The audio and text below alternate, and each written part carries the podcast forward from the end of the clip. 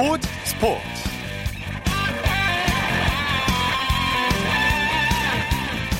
여러분 안녕하십니까? 아나운서 이창진입니다.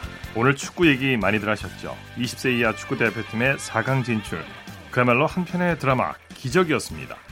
우리나라가 20세 이하 월드컵에서 1983년 멕시코 대회회 이후 무려 36년 만에 4강에 진출한 건데요. 8강에서 세네갈을 상대로 승부차기까지 가는 명승부 끝에 극적인 승리를 거뒀습니다. 한국 축구사의 기에 남을 명승부였죠.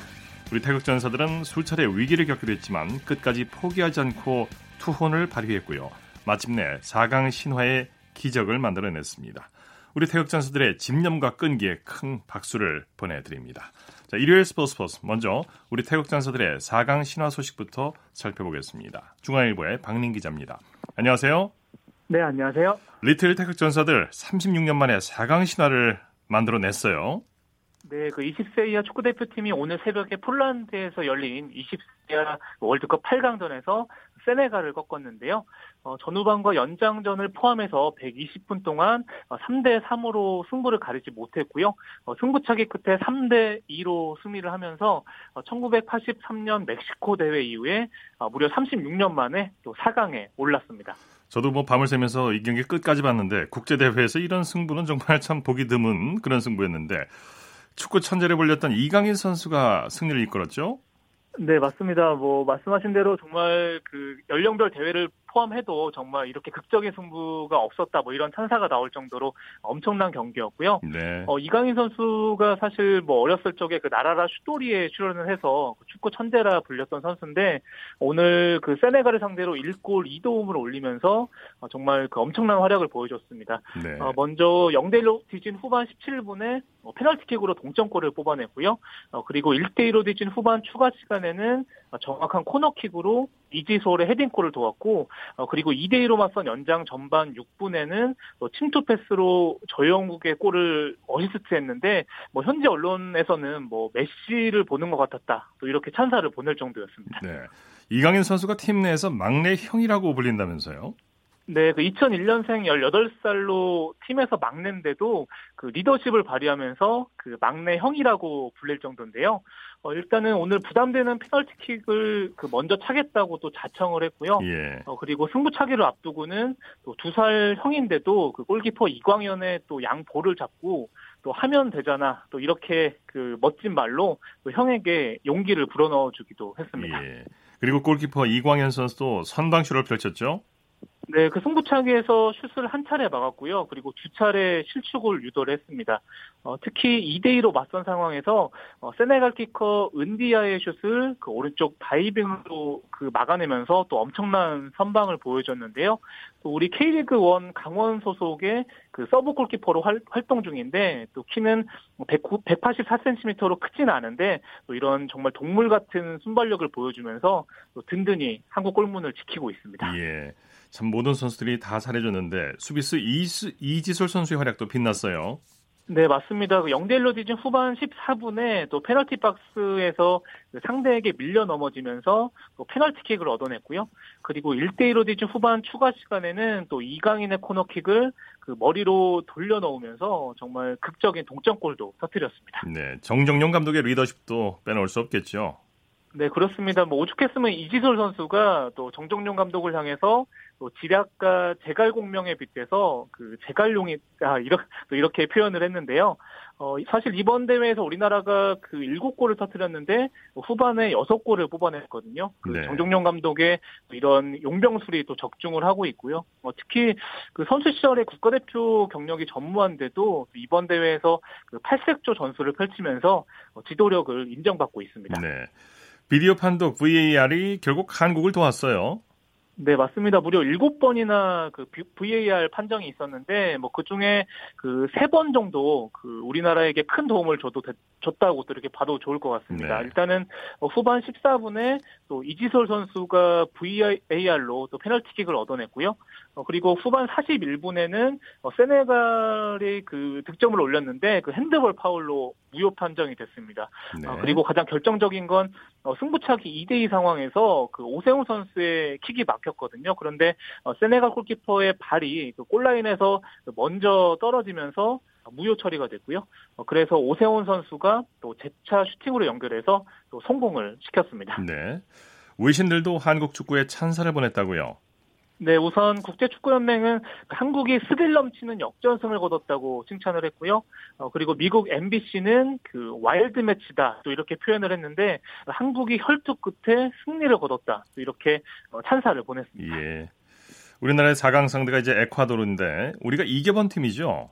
아, 네, 맞습니다. 뭐 정확히 알고 계신데요. 일단은 12일에 그 루블린에서 에콰도르와 결승 진출을 다투고요.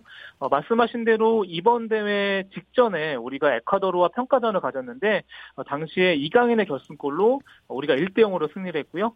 어, 만약에 이번에도 이기면 그 우크라이나와 그 이탈리아 4강전 승자와 16일에 결승전에서 맞붙게 됩니다. 네.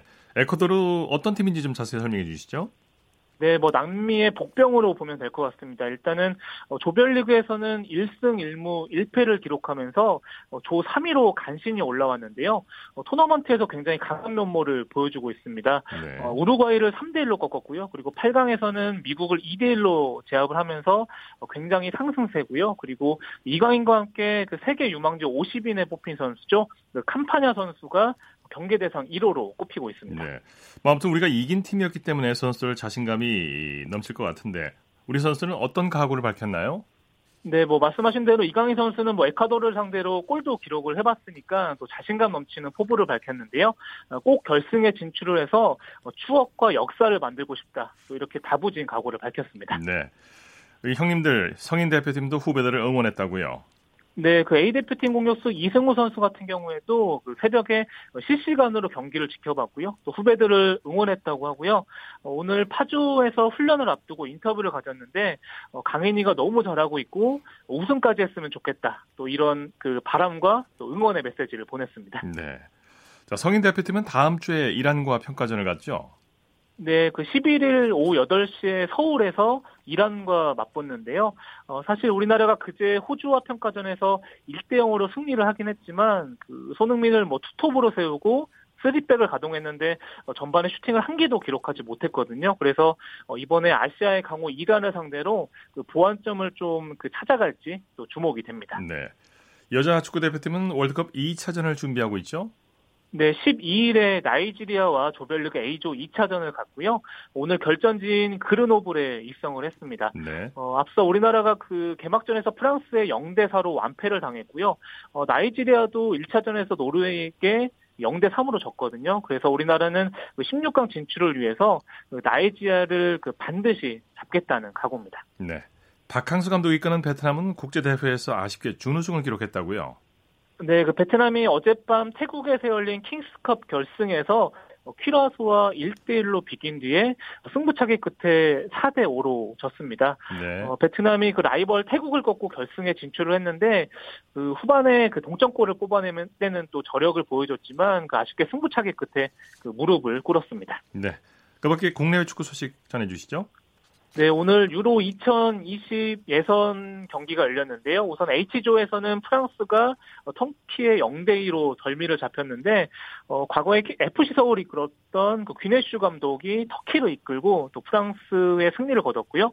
어, 그리고 J조에서는 이탈리아가 그리스를 3대 0으로 완파했고, 어, C조에서는 독일이 벨라루스를 2대 0으로 그 제압을 했습니다. 네, 소식 감사합니다.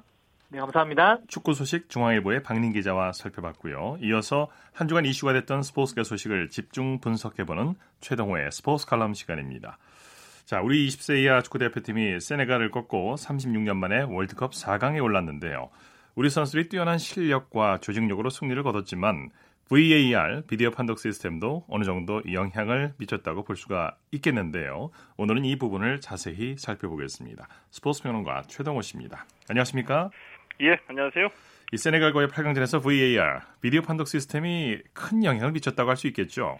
어, 예, 그렇죠. 예, VAR은 이 video assistant referee의 약자거든요. 네. 보통 우리가 이 비디오 판독 시스템이라고 하죠. 어, 세네갈하고 오늘 새벽 8강전에서 이 비디오 판독 시스템이 모두 7번이나 가동이 됐습니다. 예. 결정적으로 이 0대 1로 뒤지던 상황에서 이 비디오 판독 시스템이 세네갈의 반칙을 잡아내서 어, 페널티킥으로 우리가 동점을 만들었고요. 이 다시 2대 1로 앞서가게 된 세네갈의 추가골 역시 이제 비디오 판독 시스템이 잡아낸 페널티킥에서 만들어졌습니다. 예. 어, 또 이 세네갈로서는 좀 불안하다 볼 수도 있는데 두 번이나 세네갈의 골이 무효 처리가 됐거든요.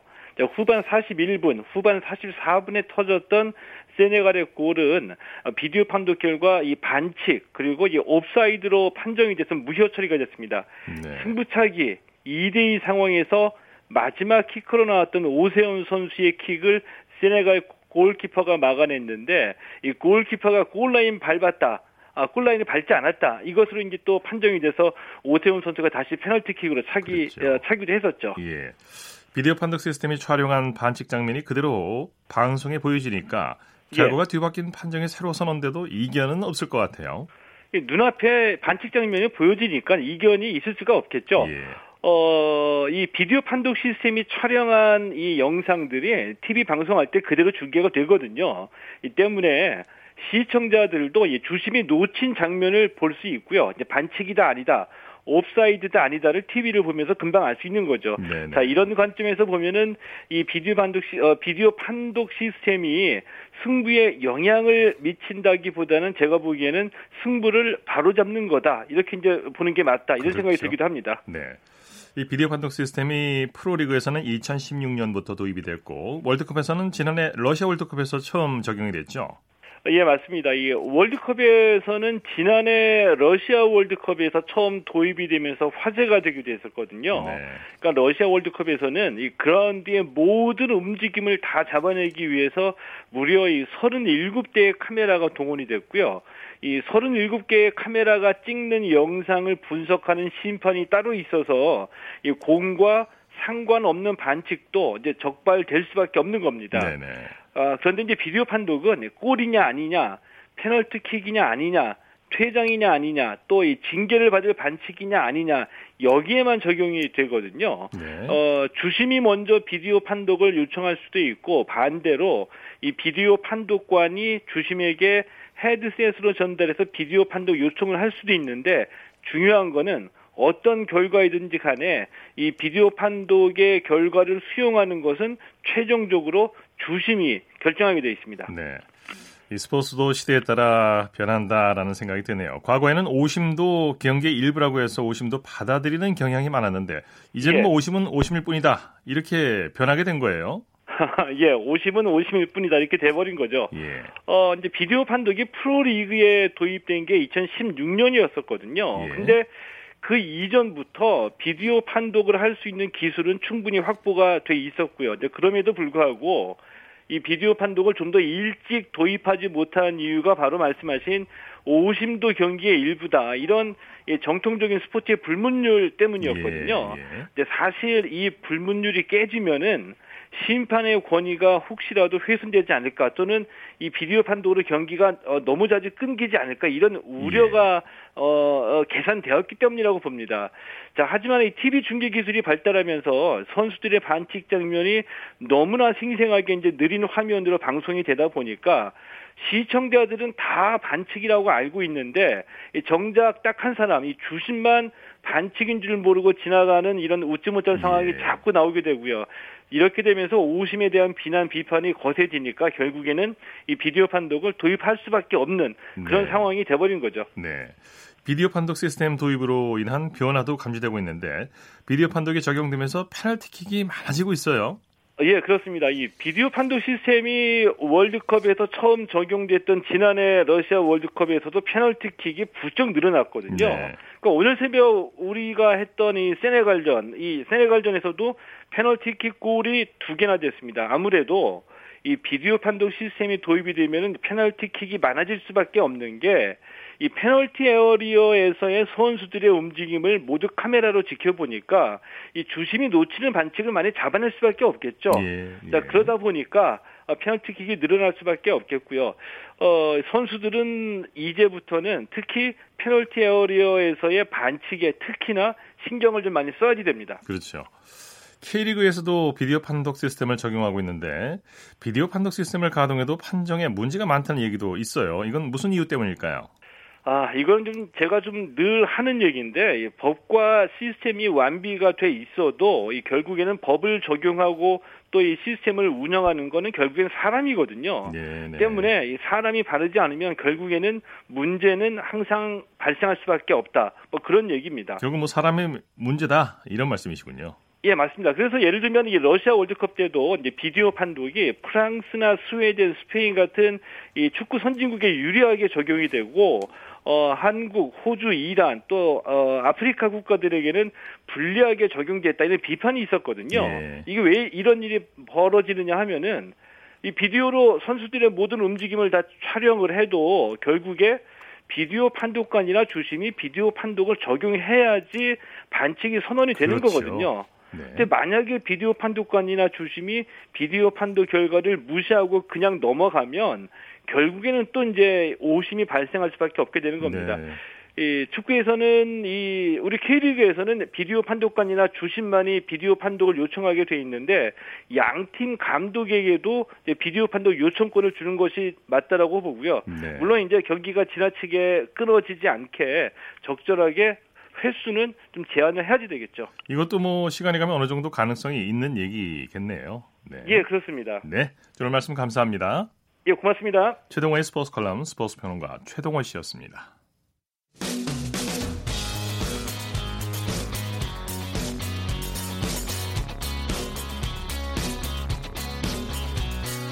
따뜻한 비판이 있습니다. 냉철한 분석이 있습니다. 스포츠 스포츠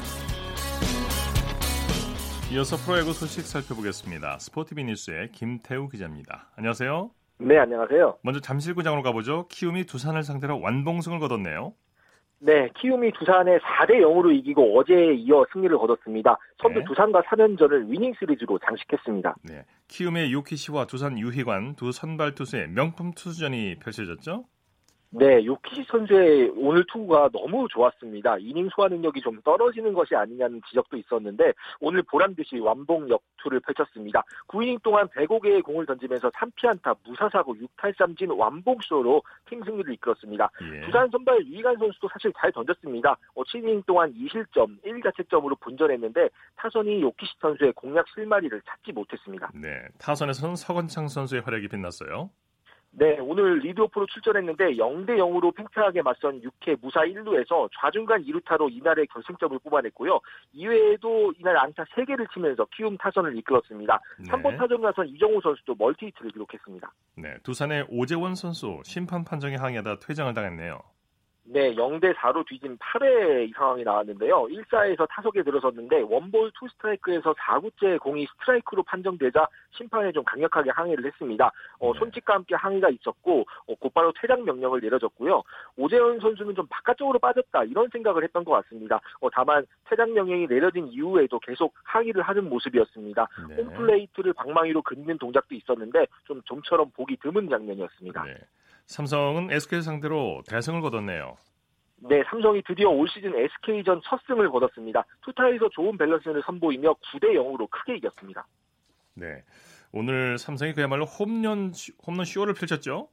네, 홈런 4방으로 SK 마운드를 무너뜨렸습니다. 김상수 선수가 2회 투런포, 강민호 선수가 3회 투런포, 김헌곤 선수가 4회 투런 홈런, 그리고 구자욱 선수가 8회 솔로 홈런을 터뜨렸습니다. 네. 이날 9점 중에 7점이 홈런에서 나왔습니다. 네. 삼성 선발 신인 원태인 선수 아주 잘해줬죠? 네, 올 시즌 신인왕 레이스의 유력 주자 중 하나로 떠올랐습니다. 어, 이날 5이닝 동안 98개의 공을 던지면서 무실점 호투를 펼치고 시즌 세 번째 승리를 따냈습니다. 네. 몇 차례 위기가 있었습니다만 그때마다 좋은 투구를 하면서 SK의 초반 기세를 꺾었습니다. 네, SK전에서 첫 승을 거둔 삼성 김한수 감독 감회가 남다를 것 같아요. 네, 김한수 삼성 감독은 경기 후에 타자들이 초반부터 상대 선발 소사를 상대로 집중력 있게 잘 공략해 좋은 흐름을 가져올 수 있었다. 앞으로 뭐 이런 타격감을 좀 계속 이어갈 수 있었으면 한다라고 이야기했습니다. 네. SK 선발 소사의 KBO 복귀전이 관심을 끌었는데 어땠습니까? 네, 이날이 복귀 후 첫 등판이었는데 아직까지는 좀 적응 시간이 필요한 모습이었습니다. 4이닝 동안 홈런 3개를 맞으면서 7피안타 2탈삼진 8실점의 최악투로 고개를 숙였습니다. 네. SK가 소사 선수를 데려오면서 큰 기대를 걸고 있는 게 사실인데 첫 경기에서는 그 기대만 못한 활약을 보였습니다. 앞으로도 계속 관심을 모을 전망입니다. 네. KT와 롯데가 접전을 벌였죠? 네, KT가 철벽 마운드를 앞세워 롯데 2대 0으로 이기고 시리즈 싹쓸이에 성공했습니다. 6위권과의 승차를 두 경기로 좁혔습니다. 네, KT는 선발 투수가 두 명이나 이탈을 했는데 오늘 선발인 쿠에, 쿠에바스가 아주 잘해줬죠?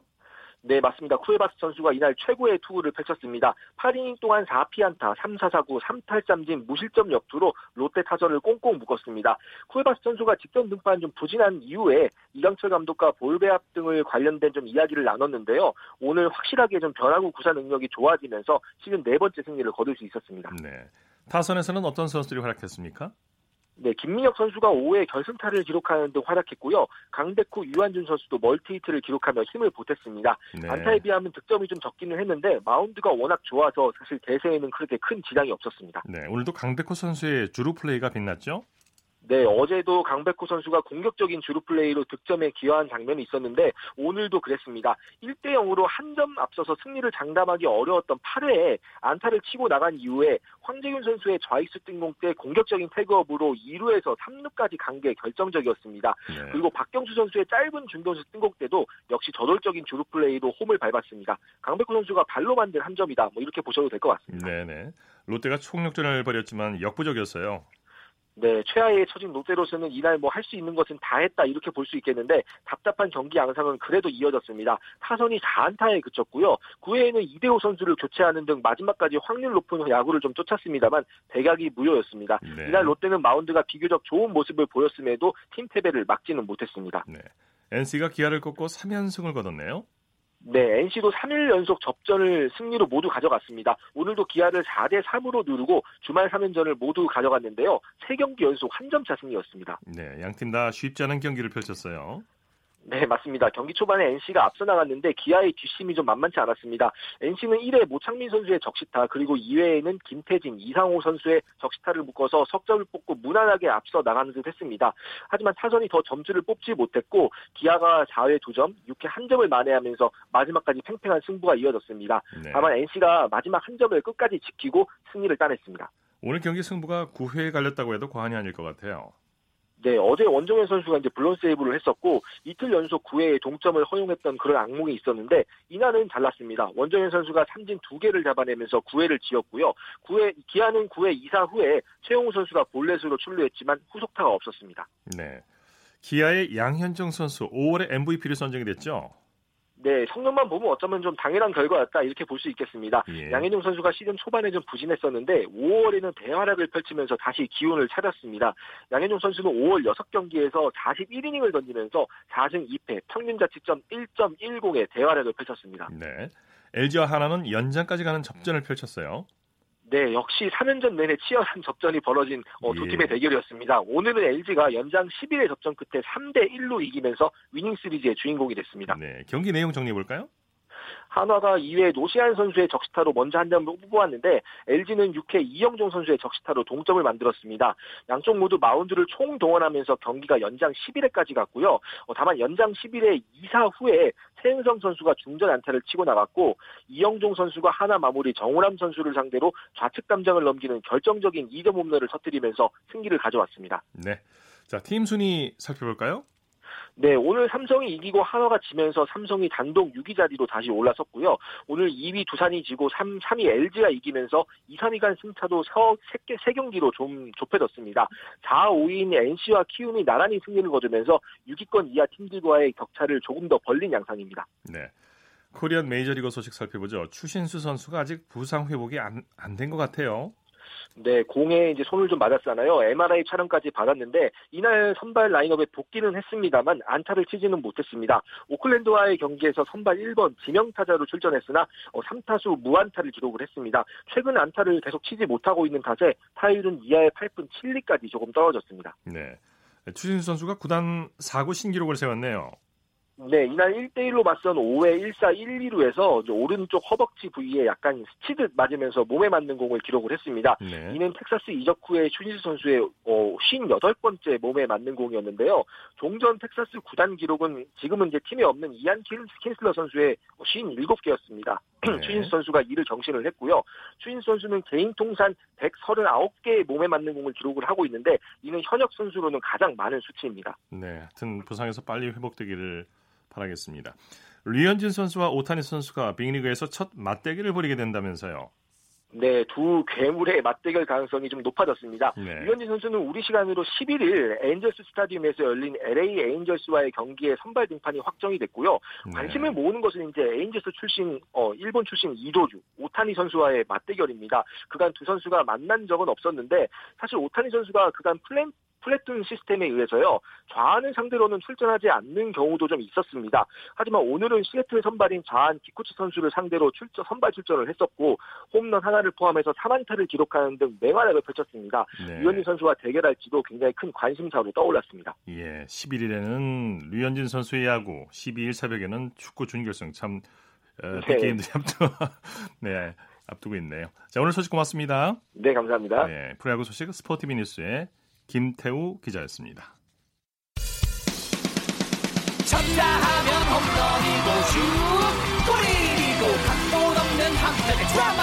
그것이 바로 그것이 바로 손에 잡힌 우승 트로피. 목에 걸린 그 배달 너와 내가 하나 되는. 그것이 바로 그것이 바로 그것이 바로 꿈꾸던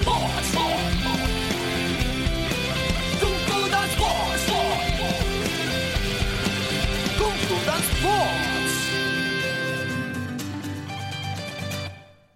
스포츠 뒤에 숨어있는 즐거움과 노력 그리고 열정을 소개하는 스포츠를 만드는 사람들 시간입니다. 이혜리 리포터와 함께합니다. 어서 오십시오. 네, 안녕하세요. 오늘 어떤 분을 만나셨습니까? 네, 오늘은 두산 베어스 프로 응원러라고 할 수 있는 이가온 군을 만나고 왔습니다. 네. 이 대구에 거주하는 14살 이가온 군은요. 지난 3월 29일 대구 삼성 라이온즈 파크에서 열린 두산과 삼성 라이온즈의 경기에서 원정 응원단상에 올라서 응원을 주도했는데요. 이 장면이 중계 카메라에 잡히면서 화제가 됐습니다. 됐습니다. 예. 이 14살 이가온 군의 응원에 관중들도 따라서 응원을 했는데요. 이 미래 응원단장을 꿈꾸고 있는 이가온 군을 만나러 잠실 야구장에 갔습니다. 역시나 이가온 군이 유니폼을 갖춰 입고 열정적으로 응원을 하고 있었는데요. 그 현장으로 안내해 드리겠고요. 오늘의 주인공 이가온 군도 만나보겠습니다.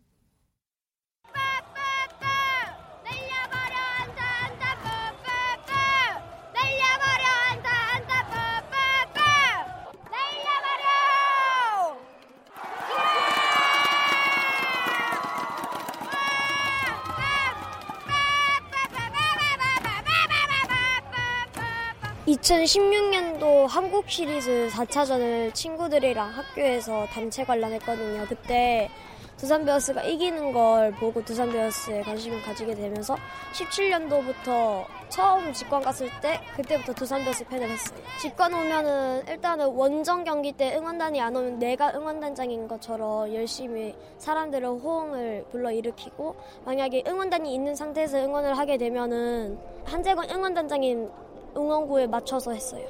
그때 사람들의 호응을 보고 나랑 다른 사람들이 같이 열심히 응원을 해서 이겼다는 생각으로 그거에 대한 위주로 뿌듯함이 생겼고요. 선수들에 대한 존경심 같은 게 좀 느껴졌어요. 그걸 통해서 더욱더 응원단장의 꿈을 키웠어요. 아주 뭐 이가원 군 똑부러지고 흥이 많은 친구네요. 네. 이가원 군에게 어, 잊지 못할 특별한 경험이 있다고 하는데 어떤 경험입니까? 네, 어린이날 이벤트로 응원 단상에 위에 올라서서 응원을 했습니다. 네.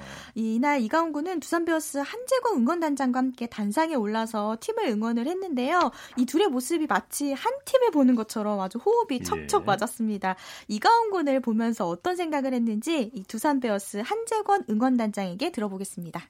네, 안녕하십니까. 반갑습니다. 두산 베어스 응원단장 한재권입니다. 아, 일단 가온 군은 그날 어린이날 만나서 한 1시간 반 정도 같이 얘기 나누고 어떤 거 어떤 거 할까 이렇게 해가지고 조언을 해줘서 어 그래 요런 걸 네가 살려서 하자라고 해가지고 그때 이제 단상 위에 올라가 서 사람들이 되게 좋아해 줬어요. 주산 베어스 응원단장이 저 말고도 많은 분들이 계셨었잖아요. 근데 제가 지금 응원단장이어서 그렇지 모르겠지만 제 동작이랑 제 박자랑 제가 하는 것들을 좀 많이 따라하더라고요. 그래서 너무 놀래가지고 야 너무 나랑 똑같이 한다. 진짜 너무 이쁜 거니까 너무 잘하니까 이제 위기의식을 좀. 그래서 응원단장 하고 싶어 그랬더니 응원단장 꼭 하고 싶다 그래서 아니야 다른 거에 다른 거에 이러면서 혼자 장난치고 그랬었어요. 저도 두산을 원래 오비 배웠을 때 어린이 캠프 다니면서 아버지 따라서 두산을 원래 좋아했었기 때문에 오비 배웠을 때부터 좋아했기 때문에 가온이한테는 그런 얘기 해주고 싶어요. 진짜 응원단장이 꿈이래요. 저랑도 무대에 몇 번 더 서보고 싶고 그때까지 그 다음에 진짜 근데 가온이가 이제 만약에 응원단장이 됐을 때는 저는 없을 테니까 좀 필요한 부분 제가 더 많이 가르쳐주고 싶고 나중에는 꼭 한번 1회부터 9회까지 다 진짜 응원단장을 해볼 수 있는 그런 계기가 있었으면 좋겠어요. 그땐 제가 꼭 와서 보고 싶고 네, 미래 이가은 군은 뭐꼭 응원 단장을 할 것 같아요. 네. 네. 평상시에 이가은 군이 어떻게 응원 연습을 하는지 궁금하네요. 네, 집에서 유니폼을 입고요. 응원 단장의 필수품이 호루라기까지 챙긴 다음에 응원 연습을 합니다. 예. 이 TV 중계 화면을 보면서 스마트폰으로 선수 응원가를 바꿔가면서 실전처럼 연습을 하는데 네네. 네. 마이크까지 사용하면서 하고 있더라고요. 음. 이번에는 가은 군의 아버지 이진수 씨 만나 볼 텐데요. 아들 덕분에 프로야구 매력에 푹 빠지게 됐다고 합니다. 이진수 씨에게 들 들어보시죠. 초청 받았을 때 연락 왔을 때 가은이한테 얘기했는데 너무 기뻐가지고 집에서 엉엉 소리 내면서 울고 저도 또 너무 기뻐가지고 가은이를 꼭 안아주고 그랬는데 처음에 이제 걱정을 많이 했죠. 아 얘가 진짜 집에서 하던 것처럼 그렇게만 해주면 되겠다 생각했는데 앞에서 지켜보는데 너무 잘한 거예요. 그래서 기특하다. 가은이 때문에 저도 야구를 보게 되고 가은이한테 또 이제 집에서 야구에 대해서 강습을 받았어요. 두산 베어스 응원가라든가 응원 동작, 몸짓 그리고 각 선수들 포지션 이런 거에 대해서 이제 가은이가 알려주고 하면서 저도 이제 두산 베어스 팬이 됐죠. 잠실이나 이런 원정이나 갔을 때좀 현장에서 하듯이 거의 흡사하게 응원을 하더라고요. 가은아, 늘 너가 원하는 거 어, 좋아하는 거 할 수 있게끔 아빠는 서포트를 최대한 해줄 테니까 열심히 하고 사랑해. 네, 자기가 이제 하고 싶은 일을 하면서 특히나 좋아하는 활동을 하는 모습 보니까 이가은 군이 뿌듯할 것 같은데 네. 얘기 들어보니까 두산 베어스의 진정한 프로 응원러네요. 네, 두산 베어스 팬들도 가온 군과 함께 사진을 찍으려고 줄을 서서 기다리는 모습도 볼 수 있었는데요. 예. 끝으로 이가온 군에게 응원이란 어떤 의미가 있는지 직접 들어보겠습니다.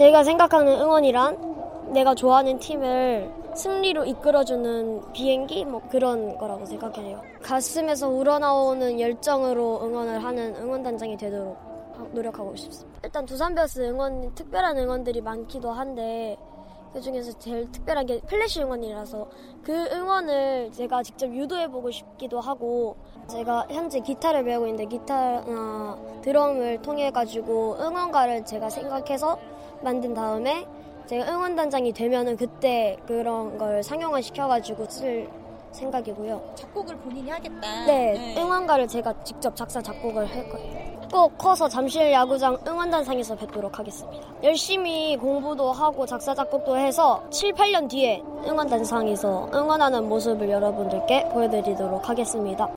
참 야무지네요. 네. 네, 미래 두산 베어스 응원단장으로 이가훈 군 다시 한번 인터뷰할 수 있었으면 좋겠고요. 이가훈 군의 꿈도 응원하겠습니다. 네, 스포츠를 만드는 사람들 이혜리 리포터와 함께 했습니다. 수고하셨습니다. 네, 고맙습니다.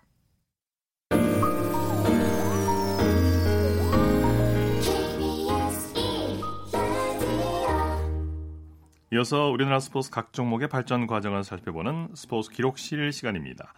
2000년대 이후 한국 스포츠의 새로운 메달 박스가 된 펜싱에 대해 알아보고 있는데요. 스포츠 평론가 신명철 씨와 함께합니다. 안녕하십니까? 네, 안녕하십니까? 1960년대에 들어서면서 펜싱이 본격적으로 보급되기 시작했다면서요? 네, 1960년 12월 전국 남녀 개인 펜싱 선수권 대회가 개최된 데 이어서 1961년 1월 대한체육회 정식 가맹단체가 됐고요. 1962년 대구에서 열린 제43회 전국 체육대회 때 정식 종목으로 채택이 됐는데 네. 그때 출전한 시도는 7개밖에 되지 않았으니까 아직 펜싱은 전국적으로 보급돼 있지 않은 그런 상태였습니다. 네. 펜싱이 지금 올림픽 원년 종목이긴 하지만 국내 네네. 보급이 다른 종목에 비해서 늦었기 때문에 예, 올림픽 출전도 1960년대에 이르러서야 이루어졌다고 하죠? 네, 그렇습니다. 어, 펜싱이나 종목 자체를 우리 국내 스포츠 팬 여러분들이 잘 모르는 분들이 많았던 1950년대까지는요, 그랬고, 우리나라는 1964년 도쿄올림픽 때 처음 펜싱 종목에 출전을 했는데요. 남자 3명, 여자 1명이 나섰지만, 당시 세계 수준과 우리나라 펜싱의 기량 차이는 매우 컸습니다. 네. 아시안 게임에 펜싱이 등장한 건 1970년대라고요. 네, 우리나라는 1972년 8월 아시아 펜싱 연맹에 가입한 뒤 아시안 게임에서 펜싱이 처음 정식 종목으로 채택된 1974년 제7회 테란 아시안 게임에 5명이 출전했는데요. 남자 플러의 단체전에서 북한과 중국을 누르고 일본에 이어 은메달을 땄는데요. 이 대회에서 중국과 우리나라가 플러의 단체전에서 맞붙은 걸 포함해서 이후 우리나라 중국은 이 아시안 게임에서 펜싱 종목을 놓고 치열한 접전을 펼치게 됩니다. 네, 우리나라가 아시안 게임에서 두 번째 출전 만에 금메달을 따는 성과를 올렸죠. 그렇습니다. 1978년 제8회 방콕 아시아 경기대회 우리나라는 남자 플러의 단체전에서 일본과 중국을 누르고 두 대회 출전 만에 금메달을 획득하는 쾌거를 이뤘는데요. 우리나라는 은메달 1개와 동메달 3개를 보태서 금메달 4개, 은메달 4개 중국, 금메달 3개, 은메달 3개, 동메달 4개의 일본을 추격하기 시작을 했습니다. 뒤늦게 시작했지만 빨리 따라붙기 시작을 했습니다. 네. 이제 펜싱에서 발전의 가속도가 붙었는데 1986년 서울 아시안 게임에서 중국하고 이제 양강 체제를 이루게 되죠. 네, 이 내용은 조금 더 설명을 드려야 될 텐데요. 1979년 8월 멜버른에서 열린 세계 펜싱 선수 세계 펜싱 선수권대회 남자 선수 6명이 출전해서 국제대회 경험을 쌓은 우리나라 1986년 제10회 서울 아시아 경기대회에서 단숨에 앞에 말씀드렸던 중국과 양강 체제를 만들었는데요. 최정식과 김봉만, 이희, 이상기, 윤남진이 나선 남자의 때 단체전 결승에서 중국을 8대 1로 꺾고 금메달을 차지했고 이 종목 개인전에서는요. 이일기가 우승해서 이관왕이 됐습니다. 고낙춘과 조재봉, 이영록, 홍영승 그리고 김순균이 출전한 남자 플러의 단체전 결승에서는요. 중국을 8대 6로 누르고 1위에 올랐고요. 네.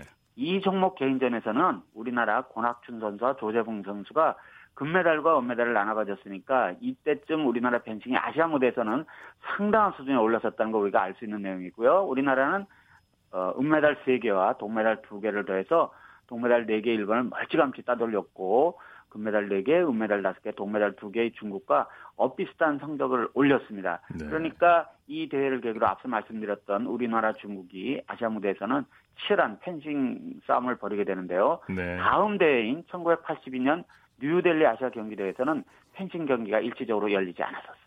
네. 자, 오늘 말씀 여기까지 듣겠습니다. 네, 고맙습니다. 스포츠 교실 스포츠 평론가 신명철 씨와 함께했습니다.